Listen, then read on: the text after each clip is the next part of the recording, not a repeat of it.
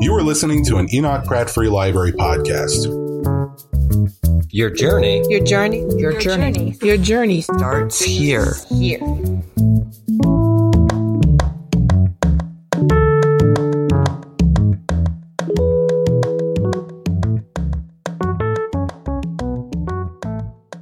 Good evening, everyone. Uh, welcome to the Maryland State Library for the Blind and Physically Handicapped. My name is John DeMond. I'm the department manager of the Business Science and Technology Department at the Pratt Library around the corner. Um, I'm a big history buff, which is something I think I got from my father. And um, nine years ago, he and I went out west to South Dakota and Wyoming and Colorado for the first time. And um, the thing that really struck me is is the the rich history that we at least out east have no idea about. Uh, so it was really great um, to read uh, to read this book and, and enlighten me. In the Earth is Weeping, Peter Cozzens gives us both sides in comprehensive and intimate detail. He illuminates the encroachment experienced by the tribes and the tribal conflicts over whether to fight or make peace. And he explores the squalid lives of soldiers posted to the frontier and the ethical quandaries faced by generals who often sympathized with their native enemies. The Earth is Weeping is the recipient of the 2017 Gilder Lehrman Prize in Military History and was chosen by the Smithsonian Magazine as one of the top 10 history books of 2016. Peter Cozzens is the author or editor of 17 books on the Civil War in the American West. In 2002, he received the American Foreign Service Association's highest award, given annually to a Foreign Service officer for exemplary moral courage, integrity, and creative dissent, which I love that. That's awesome. I wish more places had, had awards for that. Um, he, was a, he was a frequent contributor to the New York Times Disunion series, and he's written for America's Civil War, Civil War Times Illustrated, MHQ, Cowboys and Indians, BBC World Histories, and Smithsonian, among other publications. So join me in welcoming Peter Cozzens. Thank you very much, folks, for coming out this evening. Um, I'm certainly glad uh, glad it wasn't like uh, like last night. well, you know, the Indian Wars, I think for all of us, conjures up a lot of very very vivid images. Uh, cavalrymen on horseback fighting fighting Indians on horseback at close range. Indians overwhelming small detachments of soldiers. And some of these images that, that come to mind for us are, are true, and, uh, and f- far too many are, are false. I actually are actually myths that have grown up around the Indian Wars of the American West. And it's those myths that I want to discuss this evening. But before we get to that, I want to give you a sense of, of the vastness of the subject um, and uh, something what, what a challenge it is to try to cover it in, in 40 minutes. Um, this is the period of time that we'll be talking about this evening, the period from 1866 to 1891. And the region in question, the American West, which is covered in my book, is the entire shaded area of the map here, essentially more than half of the, the continental United States. Whereas 1866, something uh, very important had happened just a year earlier, that is to say, the Confederate surrender and the end of the American Civil War. And with the end of the Civil War, there was a, a vast release of the reunited nations' energy and a, and a, reunited push westward on the part of part of Americans. The area again in question that we're going to be talking about the entire the entire American West, as I as I showed you in the previous map here, co- covers everything from the desert, desert Southwest of Arizona, New Mexico, and northern Mexico to the Pacific Northwest, Oregon, Idaho, Northern California, to the northern plains, the Dakotas, modern day Montana, down to the southern plains and Texas. A huge, again, a huge, vast panorama. What was the situation in general terms in the country in 1866 when our story starts? Well, there were about 38 million non native Americans in the reunited United States in 1866. Already, almost 2 million lived in the American West, the majority of them in Texas and in California. There were, by contrast, only about 200,000 Indians in the West. Uh, approximately 75,000 of those lived on what we call the Great Plains, which is was the center of most of the action that we associate with the Indian Wars of the American West, the Great Plains from, from the Montana Canadian border down down into Texas. And of the of these 200,000 Indians, perhaps 35,000 were warriors, that is to say, young men of, of fighting age. The Army, uh, at the time, when the Civil War ended, of course, there were nearly 2 million men in, in uniform in the Union Army, but the Army quickly disbanded. By 1869, the United States Army, regular Army, was down to 54,000 officers and men. And just uh, seven years later, in 1876, the United States Army consisted of only 25,000 officers and men, not only to fight in the American West, but also on Reconstruction duty in the American South. So I, I threw this, these up here just to give you an idea of the numbers of, of people, both Indians, uh, potential settlers, and, and soldiers that we're talking about. And again, the period in question, 1866 up till the tragedy at Wounded Knee in December 1890 and the immediate aftermath in 1891. I, I was, uh, geez, three months ago now, I was speaking at the National Book Festival in, in Washington, and the evening before, David McCullough gave a talk to, to we authors, and he said something that, that really, really resonated with me um, that I really appreciated. And he, he said that, you know, he never he's never written a book on something that he knew much about, that he's always been drawn to a subject because it's something that he wanted to learn about, and he felt that in learning about it himself, he could better convey it with freshness to to readers. And, and that's that was how I came to the subject of the Indian Wars of the American West.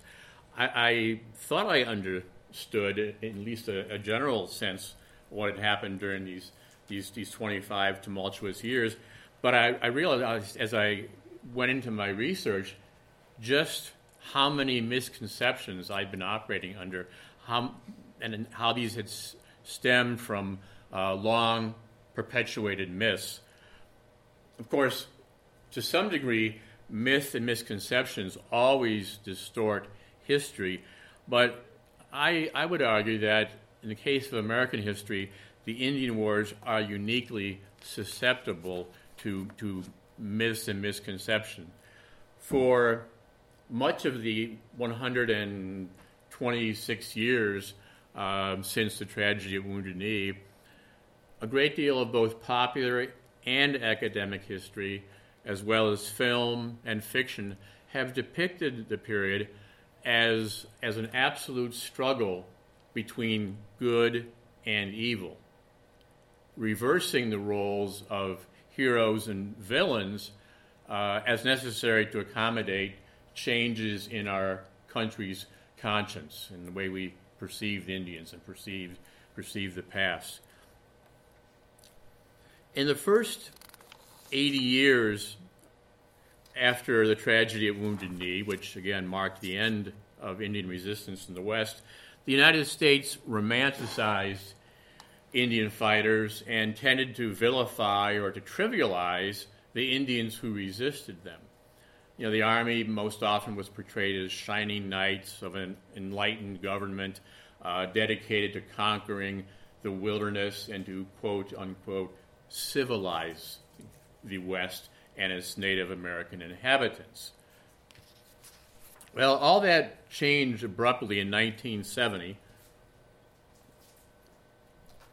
And the story reversed itself, and the pendulum swung to the opposite extreme.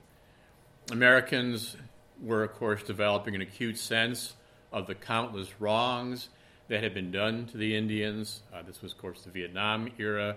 We were feeling guilty about a lot of things, and justifiably so. And that is the year that Dee Brown's elegantly written and passionately wrought Bury My Heart at Wounded Knee, an Indian history of the American West, came on the scene. And later that year, the film Little Big Man. Now, Dee Brown's book, and to a lesser extent the movie Little Big Man, helped shape a new saga to articulate the nation's feelings of guilt about the way the American Indians had been treated. In the public mind, the government and the army became seen as willful exterminators of the native peoples in the West. And the earth is weeping. What I've tried to do, what I, what I intended to do and hope to accomplish, is to bring historical balance to the story, to tell the story from both sides, to try to present a, as objective a picture as I possibly could through the voices of, in large measure, of participants on both sides.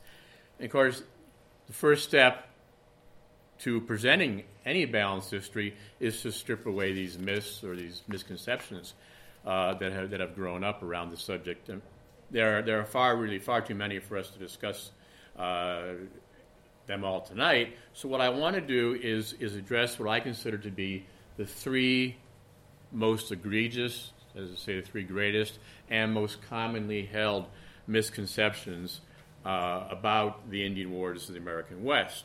And here they are. And these, all these really were, to a greater or lesser extent, kind of a surprise to me as I wrote, researched, and, and wrote the book. The first myth is that the regular army was eager to kill Indians. The second is that the United States government also wanted to exterminate, to physically exterminate the Indians. And the third myth is that the Indians in the West somehow united to re- resist white encroachment. And a bit about my, my terminology, I should just probably throw in here. In the book, I use the terms Indians and whites.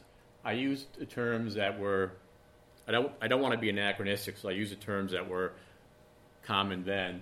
And um, of course, obviously, by whites, I mean any non native Americans, be they white, black, Oriental, or, or European immigrants. So, just, you know, clarification of, of terms.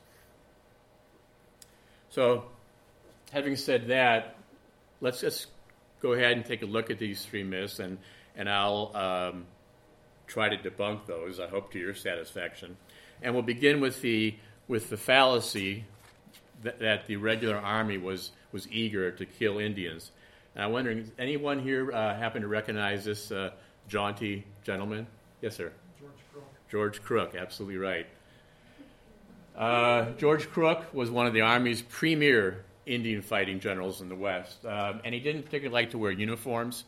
As you can see here, he uh, this picture on the left uh, is how he typically appeared in the West in civilian clothes, a pith helmet, carrying a shotgun and riding a mule. He was a rather rather gruff and unconventional sort, but a very effective Indian fighting general.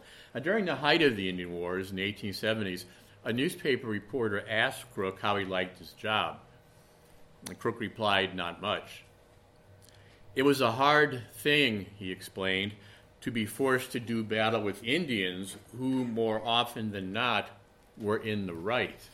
Crook went on to say, and I quote, I do not wonder, and you will not either, that when Indians see their wives and children starving and their last source of supplies cut off, they go to war, and then we are sent out there to kill them. It is an outrage. All tribes tell the same story. They are surrounded on all sides. Their game is destroyed or driven off.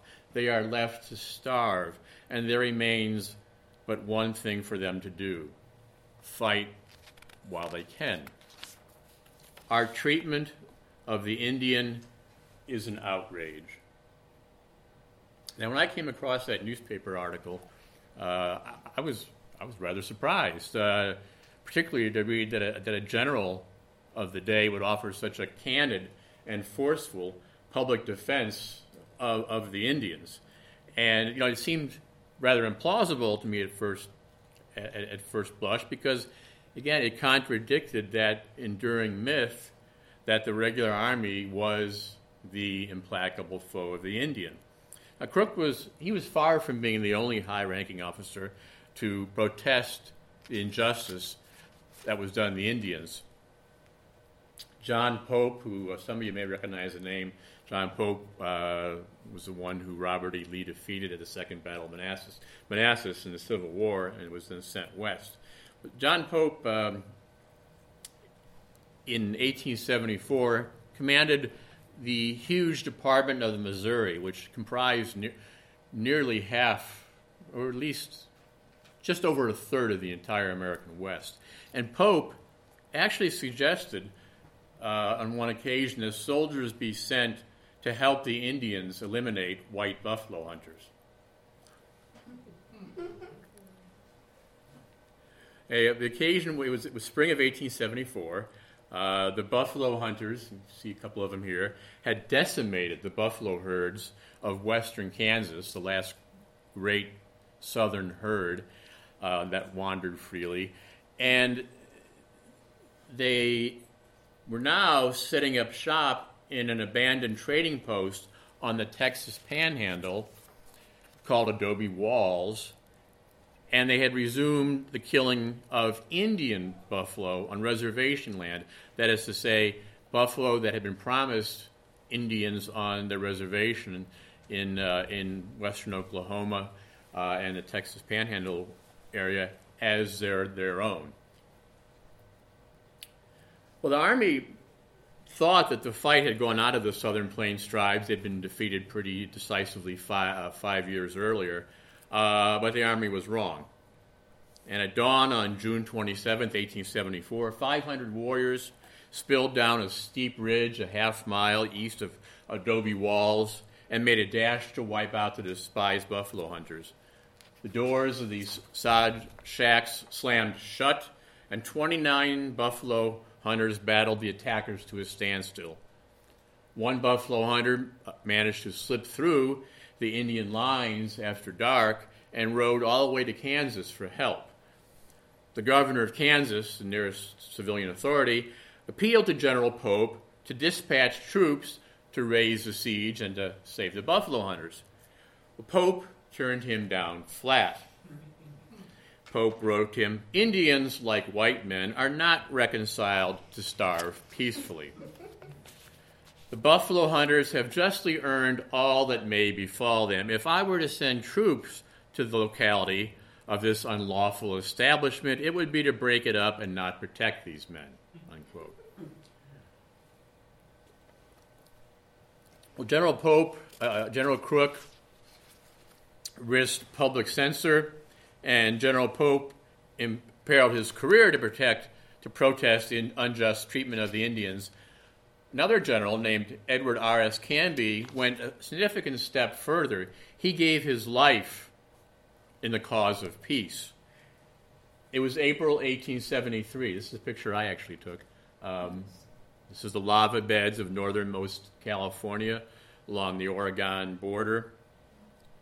Canby was in the lava beds trying to bring an end to a standoff between some 60 well entrenched Modoc Indian warriors and their families and nearly 400 soldiers. It had been a standoff that had gone on for about four months. Now, the Modocs had, had legitimate grievances. Uh, white ranchers, unwittingly abetted by the military, had driven the Modocs from their small parcel of land in southern Oregon, and they fell back into the, into the fastness of the lava beds of Northern California. Men died on both sides, and in the interest of averting further bloodshed, Canby agreed to a peace conference with the Modoc leader, Captain Jack. Even though Canby's interpreter, who was herself a Modoc and was a cousin of Jack, had warned him and warned the general that there was treachery afoot. On Good Friday, uh, 1873, Canby, his Modoc interpreter, and her white husband, and two very frightened peace commissioners met with Captain Jack and several other Modoc leaders at a peace tent between the lines. Canby handed out cigars and said, My Modoc friends, my heart feels good today. Those were Canby's last words. Moments later, Captain Jack blew his face off with the revolver. Canby was the only general to die, whoops, to die during the Indian Wars. And here's a cross showing where the fatal event took place. So, I, what are we to conclude from these three episodes? And that is, I think, the essential truth that the plight of the Indians deeply disturbed most senior officers, and that more often than not, they sympathized with the hostile Indians they were charged with subduing. Now, what can we say about U.S. government policy? And this is this is a very this is a very sticky area. Um, we can you know question its wisdom or its morality, especially looking back from the vantage point of, of today. But I can't emphasize enough the fact that it cannot be said that the government ever intended to physically exterminate the Indians. There was no such thing as a physical genocide of the Indians contemplated. That the Indian way of life must be eradicated if Indians were to survive, however, was taken for granted. We can use the term today, I guess, cultural genocide. That was taken for granted. That was an assumption that the only way the Indians could survive was if they became just like the white man. Federal Indian policy after the Civil War uh, evolved in, in fits and starts. When the war ended and Lincoln was assassinated, uh, Indian policy was in, in, in tatters. Uh, here, by the way, this is if, if you read my book, this uh, this is an episode from the prologue, and this is Mary Todd Lincoln right here, and uh, uh, several peace chiefs were visiting Lincoln in the White House. But when the war ended, uh, neither the new president, Andrew Johnson, nor Congress were able to fashion anything like a coherent Indian policy, which left things, as General William Tecumseh Sherman, the commanding general in the West, put it, to quote, caprice and the hazard. Another problem was rampant corruption that ran through the Bureau of Indian Affairs, which was charged with managing Indian Indian affairs in the West. Here we see a popular cartoon of, of today lampooning the, the corruption in the Indian Bureau. There was, a, there was also a popular story told of a chief who described his agent to General Sherman in these terms. He said, quote, Our agent, great man, when he comes, he brings everything in a little bag. When he goes, it takes three steamboats to carry away his things. That is to say, to say he was lining his pocket at the expense of the Indians. In 1869, we had a new president, Ulysses S. Grant, and he famously de- declared, when speaking of the Indians, quote, let us have peace, unquote, in his first inaugural address. Grant instituted a, a carrot and stick uh, body of principles that came to be called the peace policy or the Quaker policy. He replaced the corrupt Indian agents with religious men, especially with Quakers, and with Army officers. He established independent oversight of the Bureau of Indian Affairs uh, to try to end corruption. And his policy went something like, essentially like this. The Indian agents in the West were tasked with assembling the Indians in their jurisdiction onto permanent reservations that were well removed from the overland travel routes or from uh, white settlements, which of course became harder and harder as years passed. And then on the reservations, get them started on the road to civilization, and above all, to treat them with, quote, kindness and patience, unquote. Yeah, yeah. I, it's worth laughing. Um, Indians who refuse to settle on reservations will be turned over to military control, however, and be treated as friendly or hostile as circumstances might justify. And although kindness and patience, not to mention common decency, were often lacking in its implementation, and some of the reforms that Grant instituted, such as replacing uh, the corrupt patronage agents, uh, were abandoned and corruption resumed, the principles that Grant laid out officially guided federal policy throughout most of the Indian Wars era. The end result, of course, was that the Indians were dispossessed of their lands.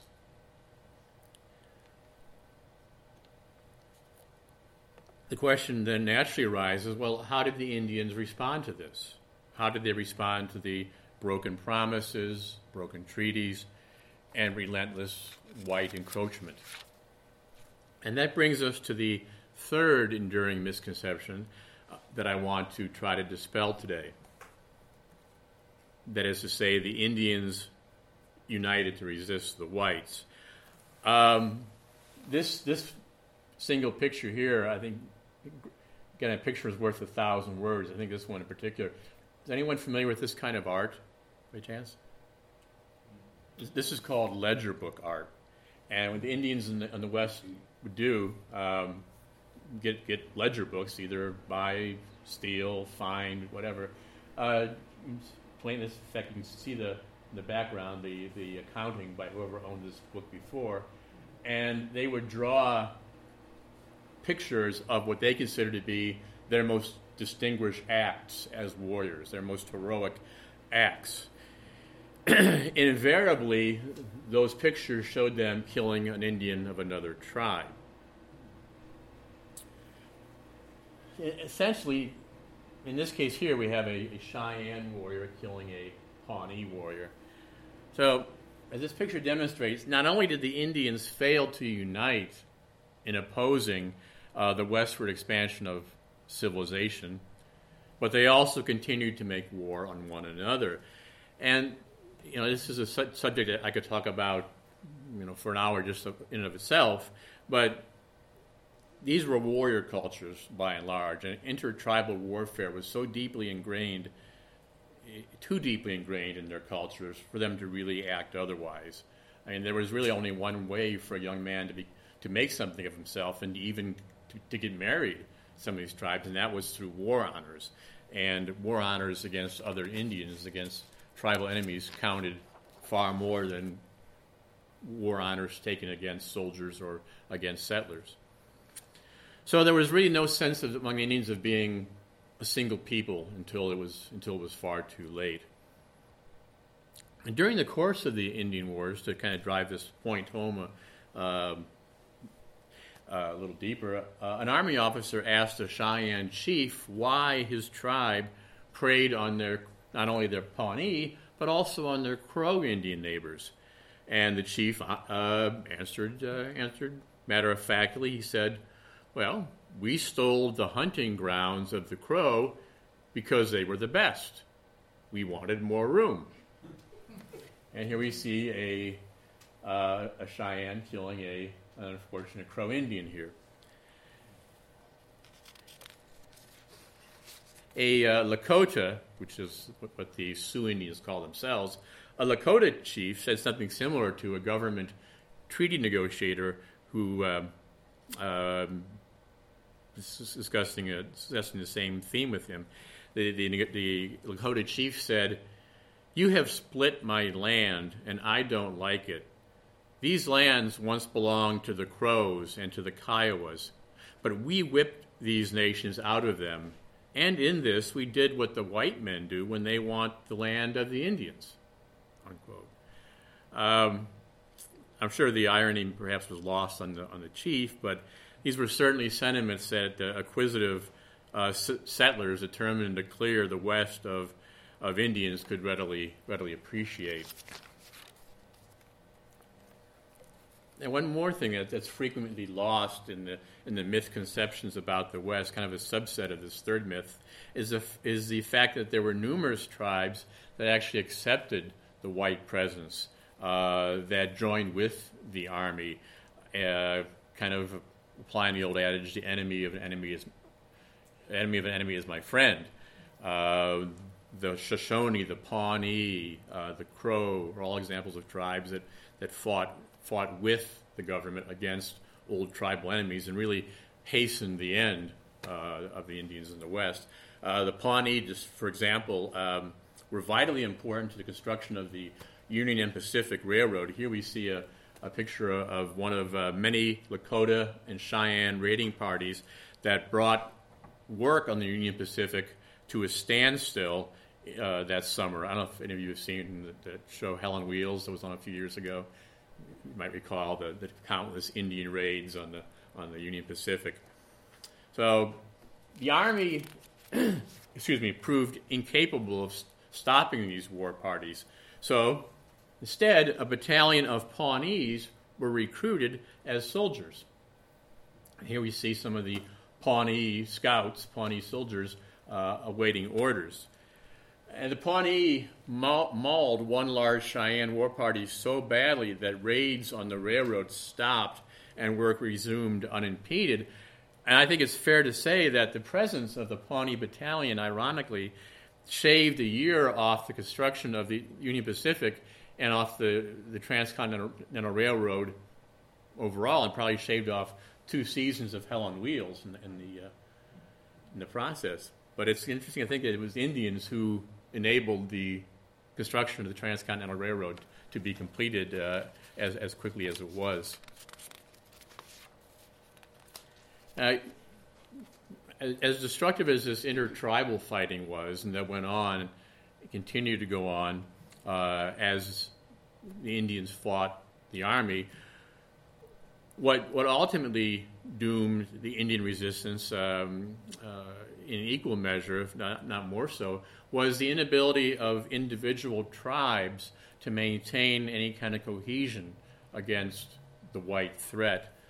The only tribes that, that um, were able to remain unified were those that accepted the, the white presence. Again, the Shoshone, the Crow, the Pawnee. None of the tribes that we think of as famous for fighting um, the government, that is know, the Cheyenne, the Lakota, the Apache, uh, none of these tribes, the, the, the, Comanche, none of these tribes were ever unified either for fighting or for accommodating themselves to the white presence. Each tribe had what you might call either its war or its traditionalist faction and its peace or accommodationist faction. And these two factions would, you know, struggle for dominance within their tribes, and they would clash sometimes violently with one another. Um, the Kiowa offer, uh, I think, a particularly tragic example of a tribe that was torn asunder. This uh, gentleman here is a young Kiowa chief named Kicking Bird, and he led the tribe's uh, accommodationist faction or peace faction. He almost single handedly kept the Kiowas out of what was called the Red River War, which was the last great struggle for the Southern Plains, and which ensued after that episode at Adobe Walls we talked about earlier. I mean, he almost single handedly kept all but maybe a half dozen Kiowa out of that war. Nevertheless, uh, the government decided after the Red River War to apply a new policy. They were going to um, round up the instigators of the war and send them to Florida for imprisonment. Um, and if you ask, you know, if you want my my opinion, the the true instigators were the buffalo hunters, but of course they couldn't really quite quite uh, send uh, a bunch of uh, white buffalo soldiers to imprisonment, so they chose a quota from among the different tribes that were involved in the in the Red River War, and they coerced Kicking Bird into selecting a quota of Kiowa uh, for imprisonment, even though, again, the Kiowa really were not involved to any, any great degree. So Kicking Bird found himself in kind of a quandary, and then to ease the burden on the tribe, he uh, selected uh, a handful of Mexican captives and the worst tribal delinquents to be sent off to imprisonment. Um, but he also chose a, a rather vicious uh, war leader named Mamantai, uh, who was his principal rival. Uh, and Kicking Bird's reluctant complicity cost him his life. As he was seeing the prisoners off with, with words of affection and with a promise that their imprisonment which would be brief, which in fact it was intended to be, just, well, I shouldn't say just, but the government intended a year's imprisonment in Florida to, to set an example. Well, while he was doing that, Mamantai laid a hex on him. He said, You think you have done well. You think you are free, a big man with the whites, but you will not live long. I will see to that. Well, the next day, Kicking Bird died after drinking a cup of coffee. He was 34 years old. The army surgeon who treated him said he'd been poisoned with strychnine. And there had been a, a fatalistic element in Kicking Bird's struggle to maintain peace. In the unending hatred between whites and Indians, Kicking Bird had foreseen the apocalypse. I fear blood must flow, and my heart is sad, he told a Quaker friend before the Red River War. The white man is strong, but he cannot destroy us all in one year. It will take him two or three years, maybe four years. And then the world will turn to water or burn up. It is our mother and cannot live when all the Indians are dead. And with Kicking Bird's words uh, and my and my remarks, again review the reviewing the three myths that we talked about. I'd like to thank you for coming.